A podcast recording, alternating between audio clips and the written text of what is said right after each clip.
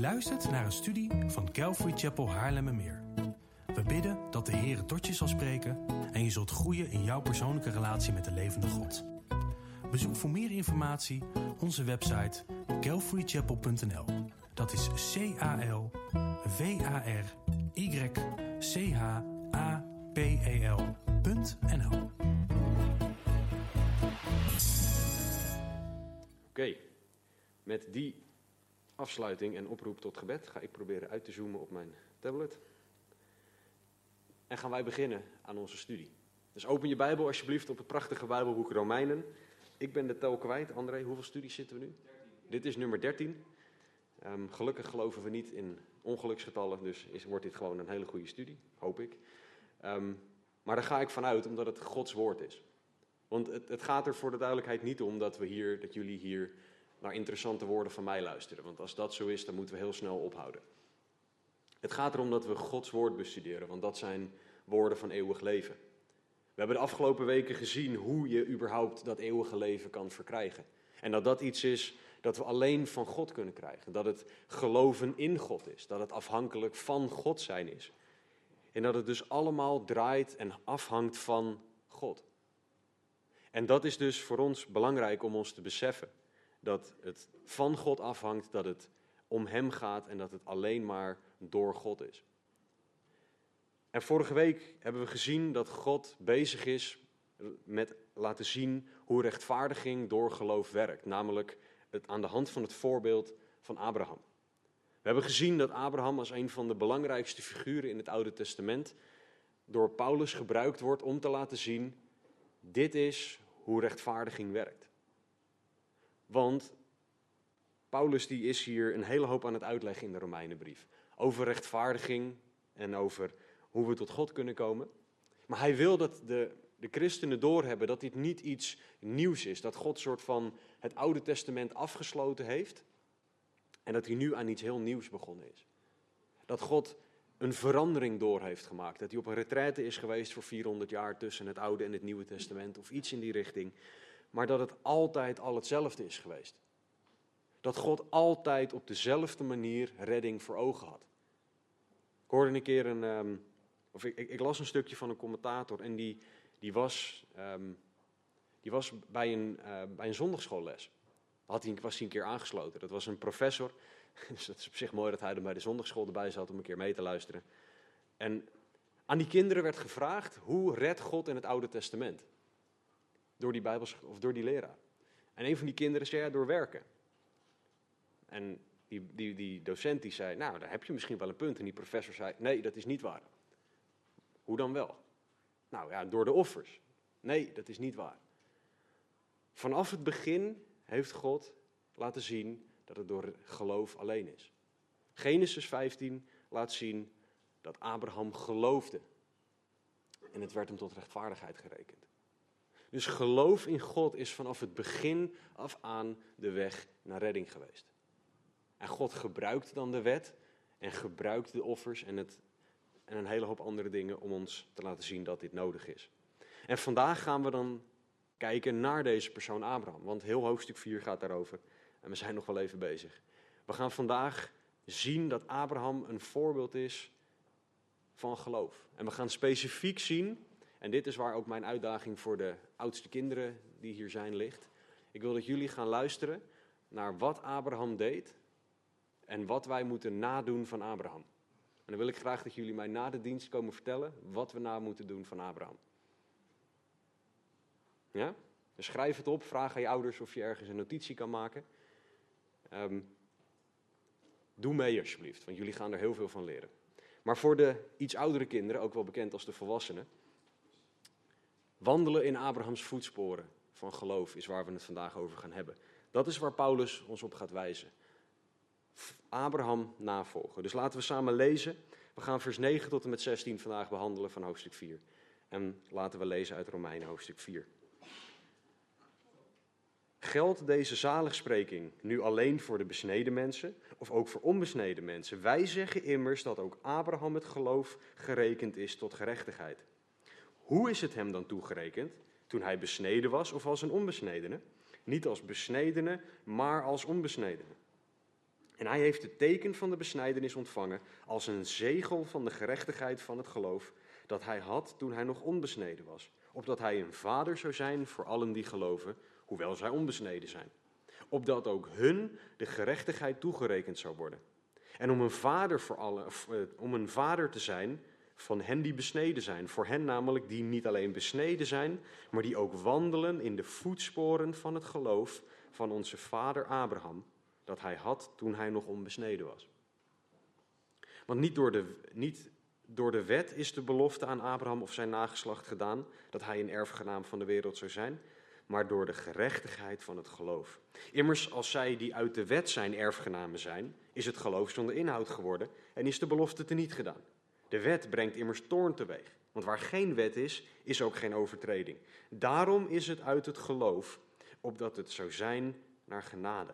Met als doel dat de belofte zeker zou zijn voor het hele nageslacht. Niet voor dat wat uit de wet alleen is, maar ook voor dat wat uit het geloof van Abraham is, die een vader is van ons allen. Laten we bidden. Vader God, dank u wel. Dank u wel voor Abraham, dank u wel voor Paulus, dank u wel voor Jezus Christus, dank u wel voor het woord. En Heilige Geest, dank u wel dat u hier bent en dat u tot ons wil spreken. Dank u wel dat een van uw belangrijkste bedieningen is om het woord uit te leggen aan ons mensen. Dus doe dat alstublieft. Open onze harten, onze gedachten, zodat wij zullen inzien wat u wil zeggen. Heer, zoals u zelf zegt, wie een oor heeft, laat hij horen wat de geest tot de gemeente wil zeggen. En Heer, geef ons allemaal oren om te horen wat u wil zeggen. Laat er niks van mij bij zitten, alleen maar woorden van u. En we vragen dit in Jezus' naam. Amen. Oké, Paulus is aan het uitleggen aan de christenen in Rome. Een kerk die uit veel achtergronden bestaat, maar waar ook een flinke groep Joodse christenen zat. En hij is hen aan het uitleggen dat geloof de weg naar redding is en dat het niet nieuw is. Abraham als voorbeeld, Genesis 15:6. Hij heeft ook David aangehaald, dat is vers 6 tot en met 8. En doorgaand op wat David gezegd heeft, de zaligspreking die David geeft, gaat Paulus verder in vers 9. En hij vraagt dan, geldt redding door geloof alleen voor de Joden, de besnedenen of ook voor de heidenen, de niet-Joden, de onbesnedenen? Dat is een belangrijke vraag, want als er een verschil wordt gemaakt door God, dan moeten we dat weten. Als God ergens onderscheid maakt, dan moeten wij dat weten. Want waar God onderscheid maakt, moeten wij onderscheid maken. Maar waar God geen onderscheid maakt, moeten wij dat ook niet doen. En de Joden hadden in hun menselijke denken een heel groot onderscheid gemaakt tussen de Joden als uitverkoren volk en de rest. De speciale mensen, door God uitverkoren, en de niet zo speciale mensen, de rest. Als God dat onderscheid maakt, dan moeten wij dat onderscheid ook maken. Als God dat onderscheid niet maakt, wie zijn wij dan om een onderscheid te maken waar God dat niet doet? En voor de duidelijkheid, wij mensen maken over alles onderscheid. Wij vinden sommige dingen wel lekker, andere dingen niet lekker. Sommige kleding vinden we wel mooi, andere kleding vinden we niet mooi. Sommige muziek wel, muziek niet. Vakantieplekken, vakantieplekken. Maar wij vinden ook bepaalde zondes erger dan andere zondes. Wij maken daar onderscheid waar God dat niet per se doet. En wij moeten leren hoe God kijkt. Want dat is de belangrijkste manier en dat is de enige juiste manier. Als wij onderscheid maken waar God dat niet doet, dan zeggen wij eigenlijk, Heer, u weet alles, maar ik weet nog net iets meer. Want ik weet dat dit onderscheid belangrijk is. En het maakt me niet uit wat u vindt, maar ik vind dat dit onderscheid belangrijk is. Psalm 119, vers 137 zegt: U bent rechtvaardig, heren, en al uw oordelen zijn juist. Wie zijn wij dan om een oordeel te maken dat God niet maakt? En Paulus wil dat de christenen gaan zien in Rome, maar ook hier in Nieuw-Vennep en waar er dan ook via de livestream meegekeken of geluisterd wordt, dat God een bepaalde manier van redding aangegeven heeft. Dat God heeft laten zien dat het voor Jood en voor Heiden gelijk is. En dat er daarin bij God geen onderscheid is in de manier van gered worden. God zegt niet op basis van je DNA, ja, jij hebt toevallig dat DNA van mij gekregen. En daarom heb jij een andere manier van redding dan degene die ik dat niet gegeven heb. Dan zou God heel vreed zijn en zou God niet rechtvaardig zijn. God wil ons denken veranderen, zodat wij over alles gaan denken zoals Hij. En dat wij het onderscheid maken wat Hij wel maakt en het onderscheid niet maken dat Hij niet maakt. Abraham werd rechtvaardig verklaard door God op basis van zijn geloof. En Abraham stond geweldig hoog in het aanzien van de Joden. Maar hoe is het hem dan toegerekend, vers 10? Ik vond dit vers echt een geweldige openbaring. Toen hij besneden was, of als een onbesnedene, oftewel toen hij de Joodse rituelen deed, of nog niet. Abraham werd, recht, werd rechtvaardig verklaard door God als niet als besnedene, maar als onbesnedene. Waarom is dit zo'n openbaring? Nou, omdat Abraham dus door God op een bepaalde of iets toegerekend werd, namelijk redding, rechtvaardigheid, zekerheid van zijn eeuwigheid, toen hij nog niet de uitingen had van het Jodendom. Toen hij nog niet zich had laten besnijden. Want in Genesis 15, vers 6 staat er dat Abraham door geloof rechtvaardig werd. Maar in Genesis 17, en we weten dat daar ongeveer 14 jaar tussen zit, staat er het volgende. Genesis 17, 23. Toen nam Abraham zijn zoon Ismaël, allen die in zijn huis geboren waren en allen die hij met zijn geld gekocht had, al wie mannelijk was onder de leden van het huis van Abraham.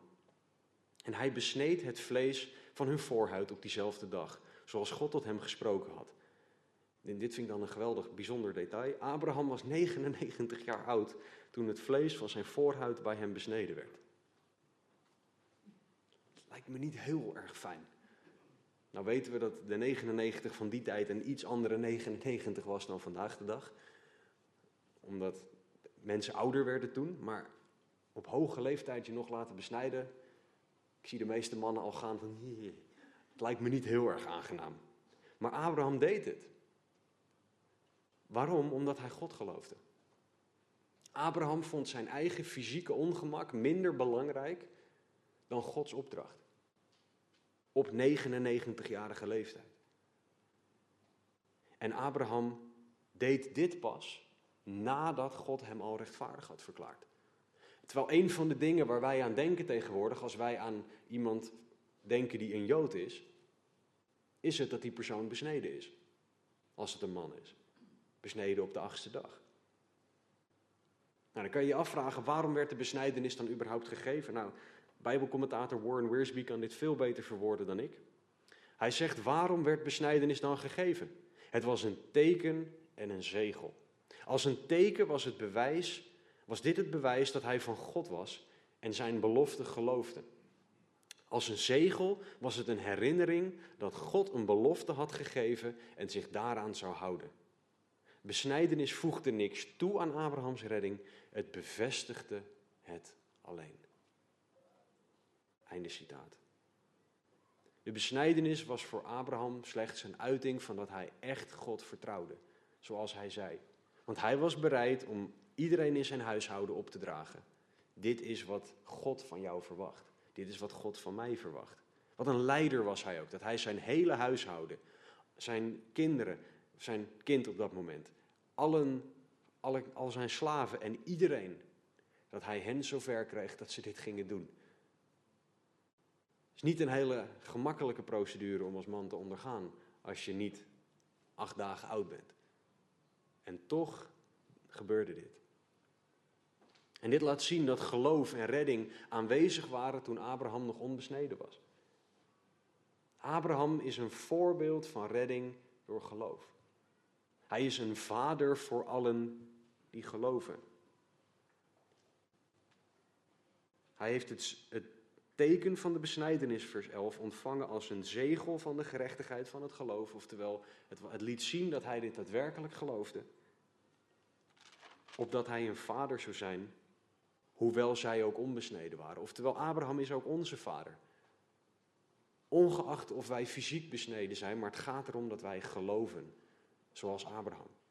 En zo mogen wij wandelen in Abrahams voetsporen, zowel Jood als heiden. Wij mogen wandelen zoals hij dat deed, namelijk in geloof. Paulus heeft het al eerder gehad over de besnijdenis. En over dat het fysiek besneden zijn nou niet echt van groot belang is voor God uit het perspectief van redding. Hij zegt in Romeinen 2, vers 28, 29, want niet hij is Jood die in het openbaar is, en niet dat is besnijdenis die in het openbaar in het vlees plaatsvindt, maar hij is Jood die in het verborgene is. Of die het in het verborgene is. En dat is besnijdenis die van het hart is. Naar de geest, niet naar de letter. Zijn lof is niet uit mensen, maar uit God. Dat is wat besnijdenis volgens God is. Dat is wat ons daadwerkelijk Gods volk maakt. Niet de vervanger van Israël, maar wij zijn de kerk. Wij zijn, en daar mogen de Joden ook onderdeel van worden, wij zijn Gods kinderen. Op basis van geloof. Niet op enige andere manier. En dit idee wat hij in Romeinen 2 gedeeld heeft, wordt herhaald in vers 12 van Romeinen 4. Dat Abraham een vader wil zijn van hen die besneden zijn. Voor hen namelijk die niet alleen besneden zijn, maar hier komt het. Maar die ook wandelen in de voetsporen van het geloof van onze vader Abraham. Dat hij had toen hij nog onbesneden was. Dat is wat daadwerkelijk laat zien of jij gelooft. Want heel veel mensen kunnen zeggen dat ze geloven. Er zijn heel veel mensen die zeggen, ja, ik geloof wel in God. Maar handel jij ook naar dat geloof? Leef jij zoals God van jou vraagt? Handel jij naar het geloof dat jij uitspreekt te hebben? We moeten wandelen in de voetsporen van het geloof van onze vader Abraham. En dit zegt niet dat geloof uit redding is, of dat redding afhankelijk is van werken. Wat dit zegt is hetzelfde als wat Jacobus zegt. Wanneer jij echt gelooft en je dat actief gelooft, zullen daar daden uit voortkomen die naar Gods wil zijn. Dus daden zijn een logisch gevolg en een bewijs van jouw geloof. Daarom zegt Jezus, je zal een boom herkennen aan dat hij niks doet. En dat hij gewoon een boom is. Nee, een boom herkennen aan zijn vruchten. Die boom brengt vruchten voort. En dat is zichtbaar. En letterlijk plukken anderen daar de vruchten van. Maar hoe werkt dat dan bij Abraham? Hoe zien wij, wat zijn die voetsporen van Abraham waar wij in mogen wandelen? Nou, in Genesis 12, we gaan niet het hele hoofdstuk door, maar ik wil een aantal versen aanhalen. Ik ga ze niet verder voorlezen. Maar zien we een aantal bewijzen van dat Abrahams geloof tastbaar was. En dat hij voetsporen heeft waar wij in mogen wandelen. Abraham geloofde God en dat zien we in dat hij alles achterliet en naar een onbekend land ging toen God hem riep. In Genesis 12, vers 1 tot en met 4. Want God zei, Abraham, pak je spullen en ga. Ja, waarheen dan, God? Ja, naar een land wat ik je zal wijzen. Oké, en hoe weet ik dat? Wanneer ik er dan ben? Nou, dat zal ik, u laten, dat zal ik je laten zien. Het is lekker vaag. Het is niet zoals dat je het intikt in Google Maps en dat je dan weet, daar moet ik heen, ik moet links, rechts, 100 meter rechtdoor en dan kan ik mijn boeltje neerzetten. Hij moest echt een gigantisch eind lopen, voor de duidelijkheid. Hij laadde niet zijn auto in en ging rustig met airconditioning aan rijden, met een muziekje op de achtergrond. Nee, hij ging lopen en hij was nog rijk ook. Dus het was ook niet zo dat hij kon zeggen, s ochtends, we gaan over twee uur weg.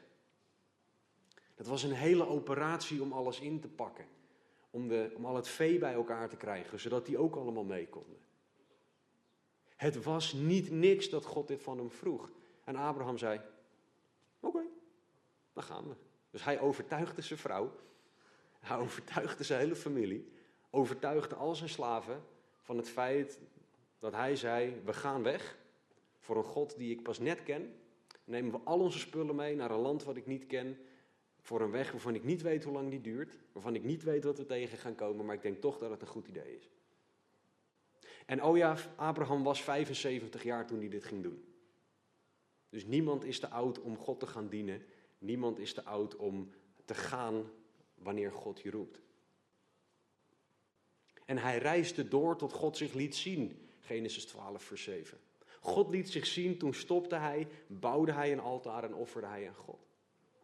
En zo gaat het maar door dat Abraham handelt naar het geloof dat hij heeft. Hij deed alles op basis van wat God zei. Zeker in dat eerste stuk van hoofdstuk 12.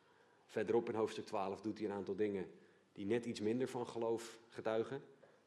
Maar daar komen we straks op terug. Maar Abrahams geloof werd praktisch. Hij geloofde God en hij ging toen God hem riep.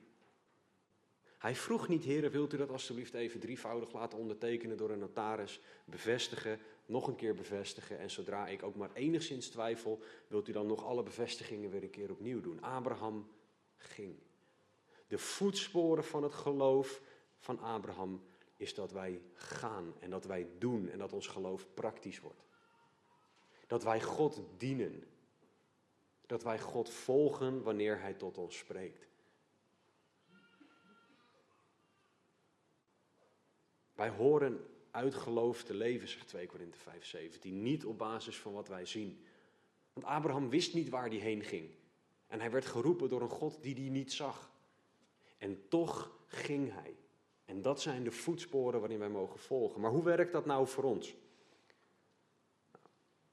Een aantal dingen wil ik daaruit aanhalen. Spreuken 3, vers 5. Vertrouw op de Heere met heel je hart en steun op je eigen inzicht niet.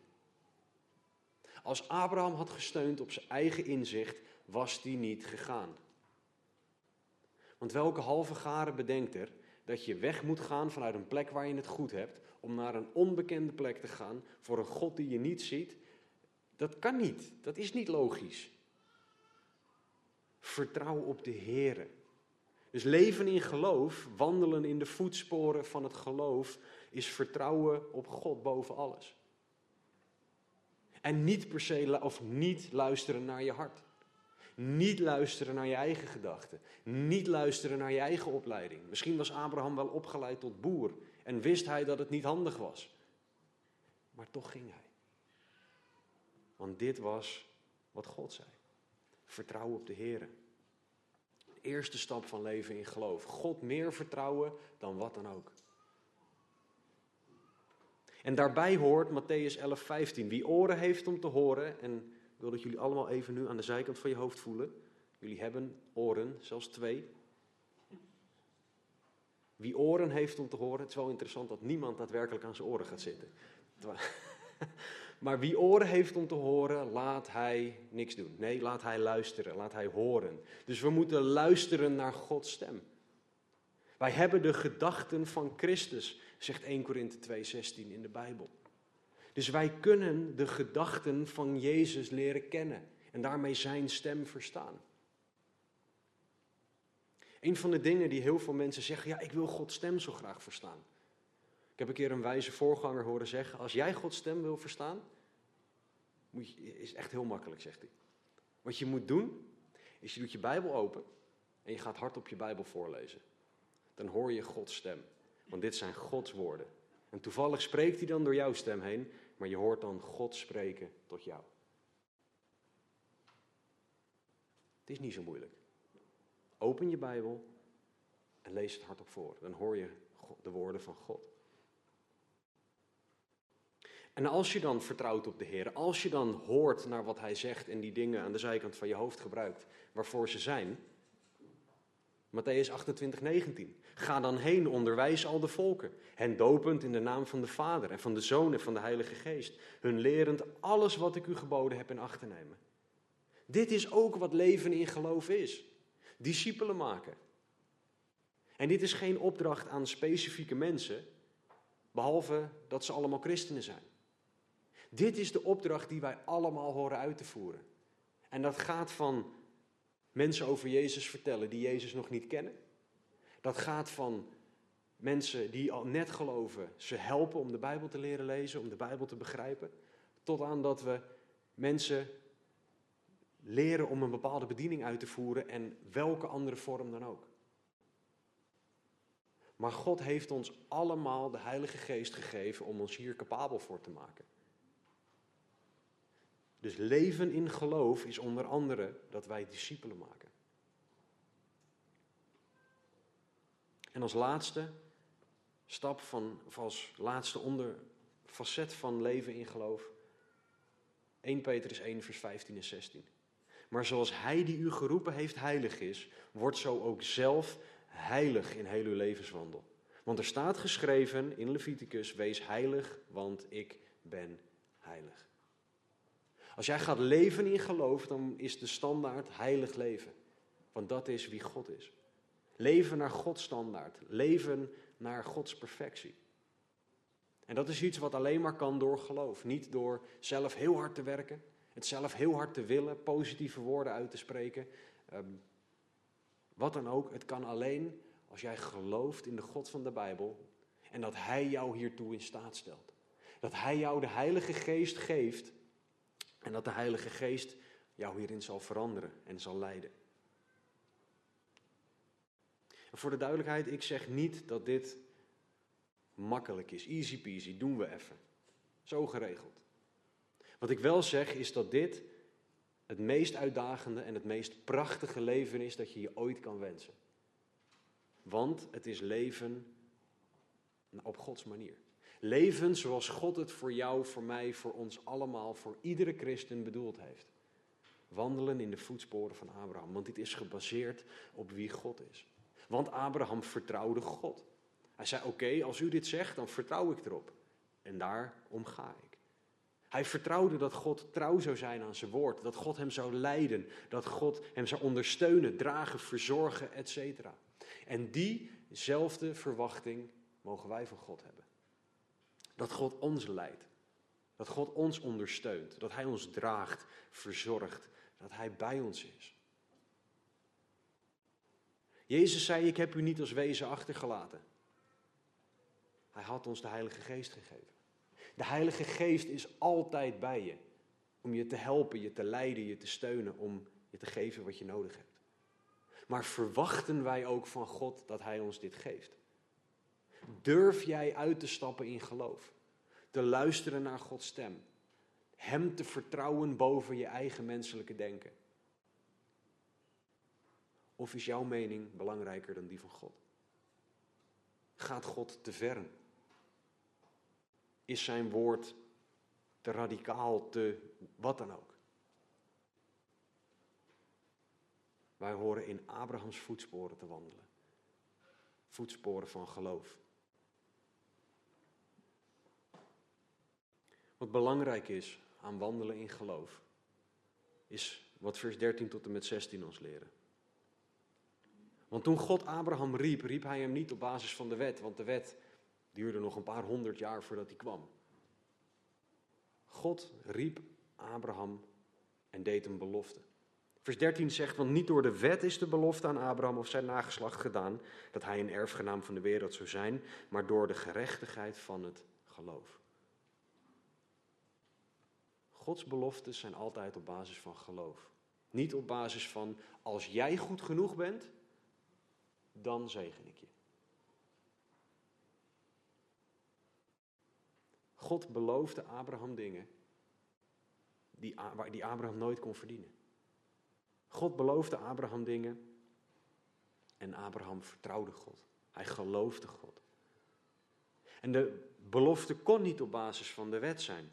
Vers 14, immers als zij die uit de wet zijn erfgenamen zijn, is het geloof zonder inhoud geworden en is de belofte teniet gedaan. Wat Paulus hier zegt is, als de belofte van God op basis van de wet is, dan zegt God, nogmaals, ik leg de lat hier, als jij de wet haalt, hangt daar een beloning aan. En dat is werken. Zeker voor, voor jullie die op het werk prestatiebonussen hebben, zal dit heel bekend klinken. Als je dit target haalt, staat er dat tegenover. En zo werkt God niet. Want zijn lat ligt op perfectie en hij weet, jullie zijn slechts nietige mensen, dat halen jullie niet. Niemand haalt God standaard, dus God kan nooit iets beloven op basis van de wet. Anders zou hij heel vreed zijn. Dan zou hij zeggen, ik weet dat je het niet kan halen, maar in de onwaarschijnlijke kans, in het onwaarschijnlijke geval dat, hang ik er toch een belofte aan. Dat kan niet. God belooft Abraham dat hij iets gaat doen. Ik ga jou zegenen, zegt God tegen Abraham. En datzelfde zegt God tegen ons. Ik ga jou redden als jij gelooft.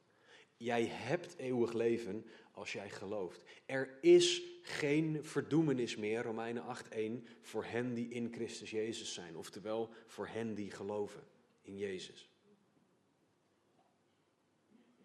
Geloof is Abrahams voetsporen. Geloven en daaraan vasthouden, ook als alles tegen lijkt te zitten, is wandelen in Abrahams voetsporen. En Paulus die wil het punt nog even extra goed maken. Dus hij gaat even door in vers 15. De wet brengt immers toorn teweeg. Hij wil dat de, zeker de Joodse christenen goed begrijpen. En zeker ook degene van ons die misschien wat wettisch in ons denken zijn. De wet brengt immers toorn teweeg, want waar geen wet is, is ook geen overtreding. Hij wil duidelijk maken wat het doel van de wet is ten opzichte van Gods beloftes. Het Grieks voor toorn is, woeden, is woede bij strafgeven. Oftewel, de wet laat zien, je hebt iets stouts gedaan en je verdient nu straf. Wanneer wij met onze, op het moment alleen nog onze oudste praten, onze jongste die luistert wat minder goed, ze is net één, um, proberen we er altijd uit te leggen wat ze verkeerd heeft gedaan.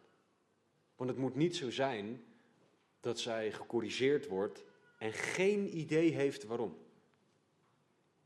Waarom niet? Als, ik dat, als wij dat zouden doen, zouden wij haar het idee geven dat God ook op die manier is. En op die manier werkt.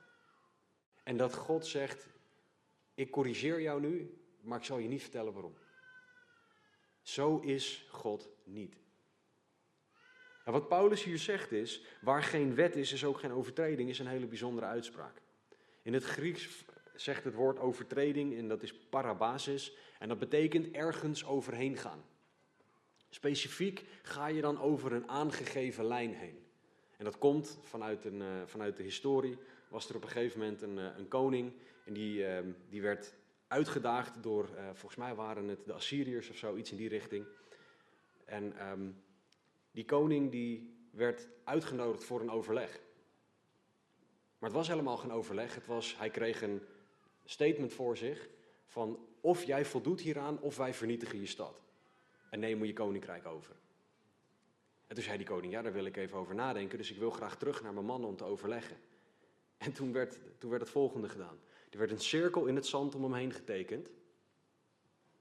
En er werd gezegd, oké, je mag naar je mannen, maar als je die cirkel uitloopt, heb jij besloten. Dat is de lijn overgaan. En als hij die lijn overging, moest er duidelijkheid zijn. Als hij die lijn overging en had gezegd, ik wil niet mezelf overgeven, had hij een overtreding begaan en zou daar duidelijkheid en een gevolg aan zitten. En hetzelfde geldt voor Gods woord. Wij weten wat Gods lijnen zijn. Wij weten wat Gods standaard is. Want die staat duidelijk in zijn woord. Maar als er geen lijn is, kan je die ook niet overtreden. Dat is wat Paulus zegt. Als er geen lijn is, als er geen regels zijn, kan je ze ook niet overtreden. Dus mag je alles doen. Maar in het, het staat in de relatie tot de belofte. Dan, zou je die, dan is er ook geen belofte die je zou kunnen verdienen.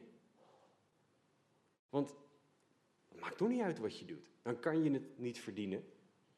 En God wil dat wij zien dat zijn wet ons laat zien, je kan het niet verdienen en daarom is het genade dat ik het geef.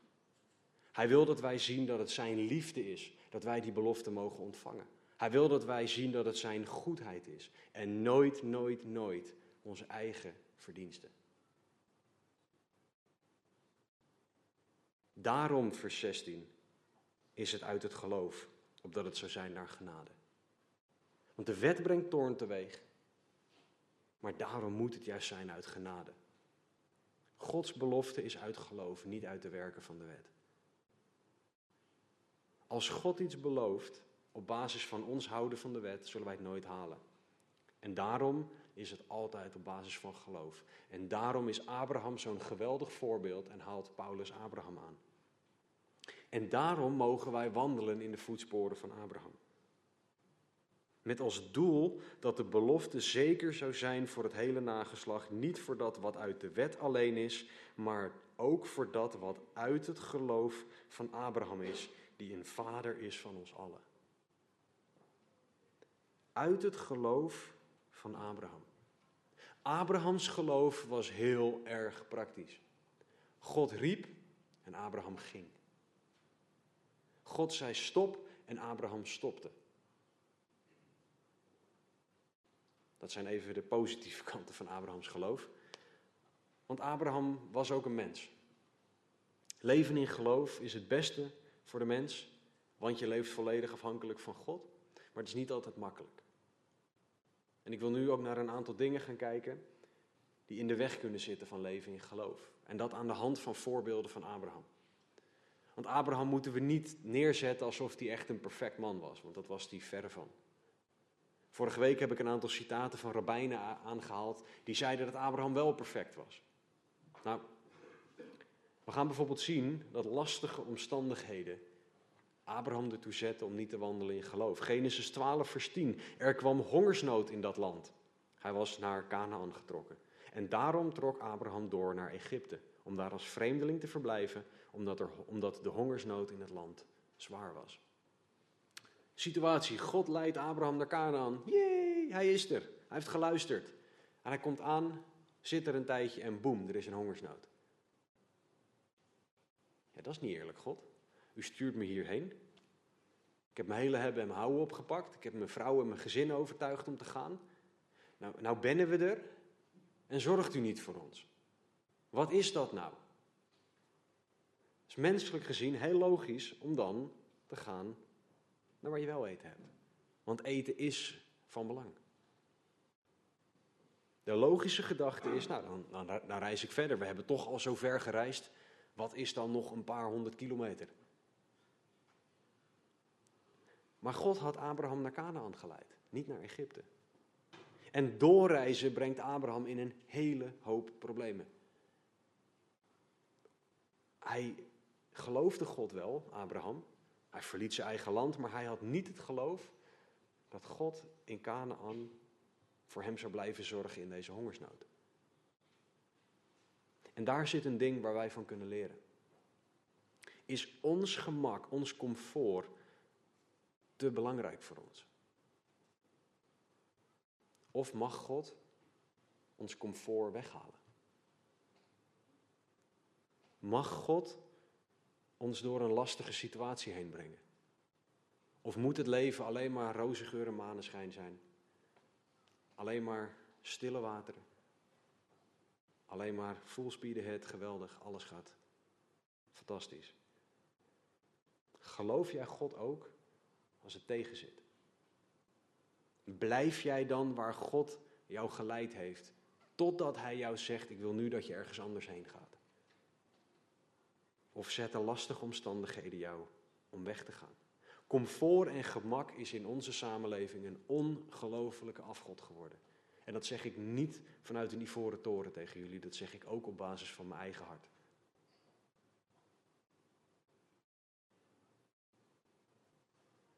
Lastige omstandigheden kunnen in de weg staan van leven in geloof. Daarom zegt 1 Petrus 5:7: werp al uw zorgen op hem, want hij zorgt voor u. God wil soms dat wij doorzetten in geloof, dat wij volharden en dat wij onze zorgen op hem werpen. Hij zegt niet, kom ze heel, heel zachtjes geven zo. Nee, hij zegt werpen, dat is het idee van gewoon gooien zo hard je kan. Dat moeten wij met onze zorgen doen. We moeten geloven dat Hij ons draagt, ons leidt en voor ons zorgt. Ook als dat ten koste gaat van het comfort waar wij ons nu aan vasthouden. Zijn comfort, gemak en jouw manieren belangrijker dan leven in geloof, dan heb jij iets om je van te bekeren. En als dat voor mij zo is, heb ik iets om mij van te bekeren. Leven in geloof is afhankelijk leven van God. In welke omstandigheid dan ook. Een tweede ding dat leven in geloof in de weg kan zitten is angst voor mensen. En ook dat zien we bij Abraham. In Genesis 12, 13. Hij is nu net vanuit Canaan doorgereisd naar Egypte. Dat duurt wel even. met een beetje pech. Hangt er vanaf waar in Egypte hij naartoe ging en waar in Israël hij precies zat. Maar hij zegt tegen, tegen zijn vrouw, dit is echt zijn vrouw, voor de duidelijkheid, ik herhaal, hij spreekt tegen zijn vrouw, zeg toch dat je mijn zuster bent. Zodat het, omwille, zodat het mij omwille van jou goed zal gaan en ik omwille van jou blijf leven. Wat was de situatie nou? Hij was in Egypte en Egyptenaren hielden van mooie vrouwen. Dat zeg ik niet, dat zeg ik omdat het gewoon een algemeen bekend feit is als je de historische boeken induikt. Ze hielden van mooie vrouwen. Maar als een machtige Egyptische man een, mooie, een, een vrouw was die mooier was dan zijn eigen vrouw, dan was opeens zijn eigen vrouw weg. En was ook opeens heel toevallig de man van die mooie vrouw overleden. Heel toevallig. Die gleed opeens uit in de Nijl of zo, vlakbij een hele hoop krokodillen. Had opeens toevallig slecht eten gegeten en ging daardoor dood, et cetera, et cetera. Als zij een vrouw wilde, kregen zij die vrouw, zeker de machtige Egyptenaren. En Sarai was op dit moment rond de 60, 70. Blijkbaar was het nog een beeldschone vrouw. Want Abraham was bang niet zozeer voor haar, maar voor zichzelf. En hij zegt wel, ja, het is dat ik ook voor jou blijf leven, maar het ging er vooral om, hij wilde gewoon niet dood. Maar Abraham geloofde dus God. En hij geloofde God genoeg om alles achter te laten wat hij kende. Maar hij geloofde God niet genoeg om niet bang te zijn voor die Egyptenaren. Hij had meer angst voor mensen dan ontzag voor God. En dit is waar wij ook vaak tegenaan lopen. Dat wij meer bang zijn voor de reactie van mensen, voor hun mening, voor hun potentiële mening, want we weten niet eens of ze dat echt vinden, dan dat wij ontzag voor de God van hemel en aarde hebben. We zijn niet geïnteresseerd, gewoon heel hard, niet geïnteresseerd in wat God zegt. Wij zijn meer geïnteresseerd in wat mensen vinden.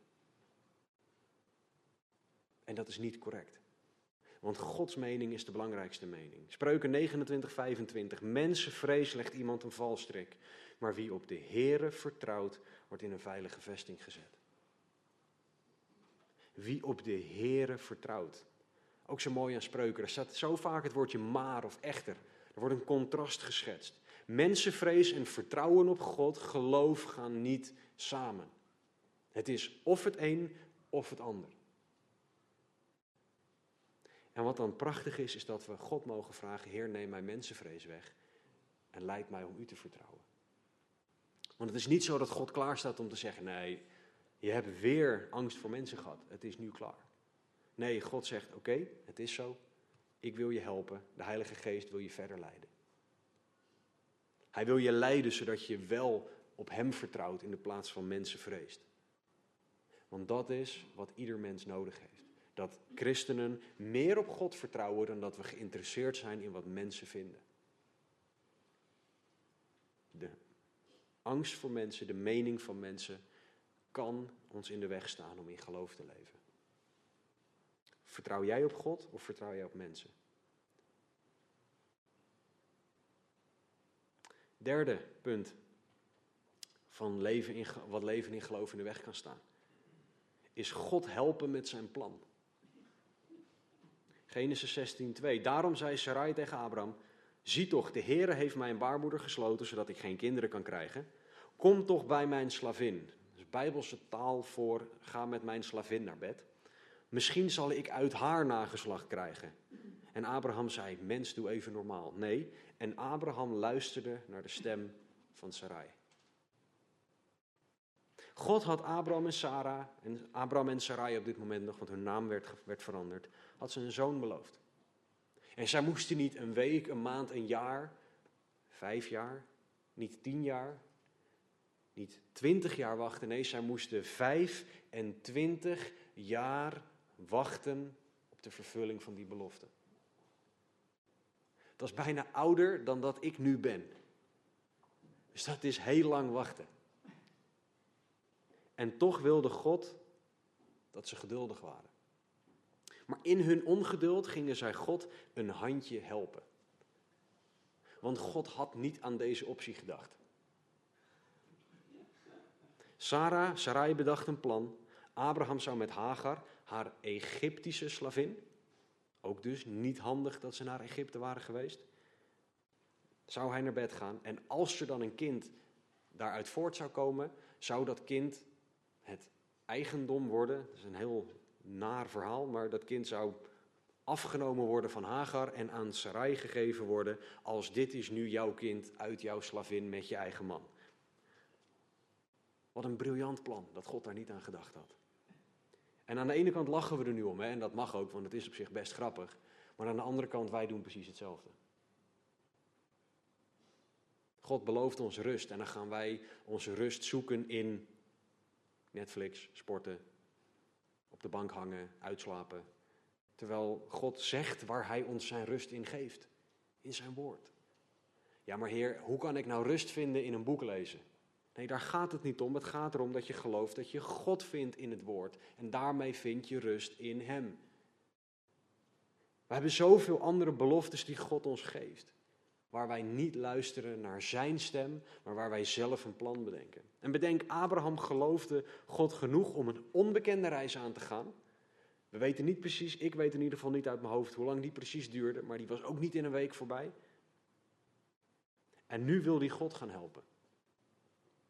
Misschien zat er ook wel wat lust bij bij Abraham, want we weten niet hoe, uh, hoe knap of niet knap Hagar was. Maar het was in ieder geval een jongere vrouw dan zijn eigen vrouw. We weten niet wat daar precies bij hem allemaal opspeelde. Maar hij dacht niet langer aan Gods belofte. Hij wilde nu zijn eigen plan uitvoeren.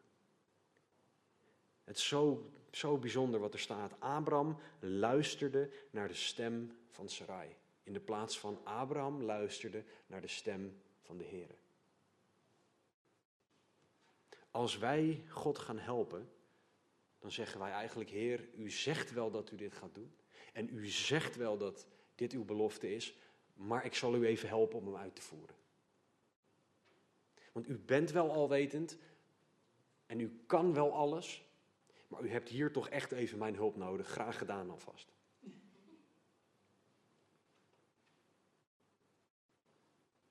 Het kan zijn dat jij vindt dat Gods beloftes niet op tijd vervuld worden. Dat het te lang duurt.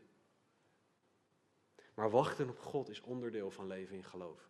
Is een onderdeel van wandelen in de voetsporen van Abraham. Want wij hebben de zekerheid dat God zich altijd aan zijn woord houdt. Alleen Gods timing is altijd anders dan die van ons. Alleen Hij is alwetend en Hij ziet het hele plaatje. En wij denken soms van onszelf dat we veel weten en zien een fractie van het plaatje. Luisteren we naar God? Wachten we op Gods timing? Of luisteren we naar onszelf en willen wij God helpen? Psalm 27, vers 14. Wacht op de Heere. Wees sterk en hij zal uw hart sterk maken. Ja, wacht op de Heere. Wacht jij op God of moet God jouw planning volgen? Wacht jij op God? Of zeg jij, Heer, hier is het plan, u hoeft alleen maar even te ondertekenen en het uit te voeren? Succes. Wat heb ik dat toch goed bedacht, hè God?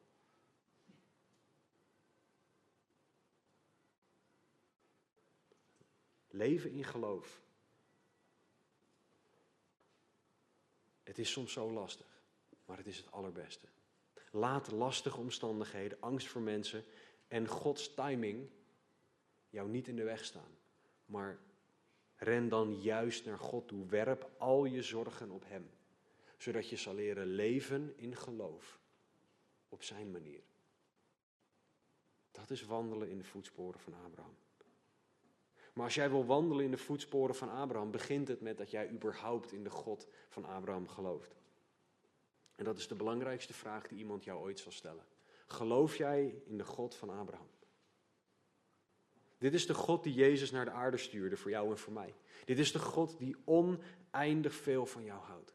De God die het allerbeste met je voor heeft. Die jouw eeuwig leven, die je rust en vrede, vergeving, de schuld van zonde van je af wil halen. Dat is wat hij voor je heeft. En het enige wat jij hoeft te doen is geloven. Je moet geloven dat jij een zondaar bent en vergeving vragen voor je zonde. Je moet geloven dat jij Jezus nodig hebt. En je moet geloven dat Jezus de Zoon van God is, die voor jou is gestorven en opgestaan. Als je dat doet, dan belooft de Bijbel dat je eeuwig leven hebt. En vandaag is de dag van redding. Ga er niet over na zitten denken, misschien morgen, want je weet niet of er een morgen is. Geloof vandaag.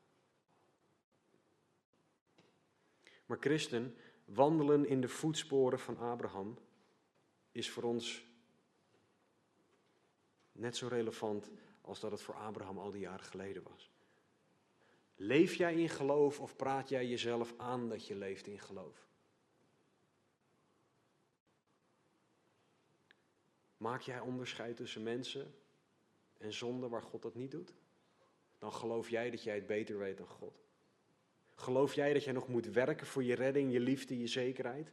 Of is het alleen door geloof? Vertrouw jij God? Luister jij naar zijn stem? Leef jij heilig? Maak jij discipelen?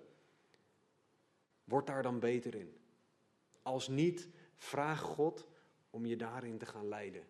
Dat jij mag gaan vertrouwen op Hem. Luisteren naar Zijn stem. Dat jij discipelen mag gaan maken en dat jouw leven heilig zal zijn zoals Hij heilig is. En als laatste, leiden omstandigheden jou of leidt geloof jou? Heb jij angst voor mensen of heb jij meer vrees voor de God in wie je gelooft? Maak jij plannen of zeg jij, Heer, wat is uw plan, wat is uw timing en hoe pas ik daarin? Wandel jij in Abrahams voetsporen of niet? Laten we bidden. Vader God, dank u wel voor uw woord, Heer. Dank u wel dat u spreekt, dat u genadig, trouw, warmhartig en goed bent. Heer, dank u voor het feit dat we u mogen kennen en dat we u nu mogen geloven. Dank u voor het voorbeeld van Abraham. En dank u wel dat dat een voorbeeld is van hoe wel te leven in geloof. Dank u wel dat dat een voorbeeld is, Heer, van een man die fouten maakt, maar die terug mag vallen op zijn geloof.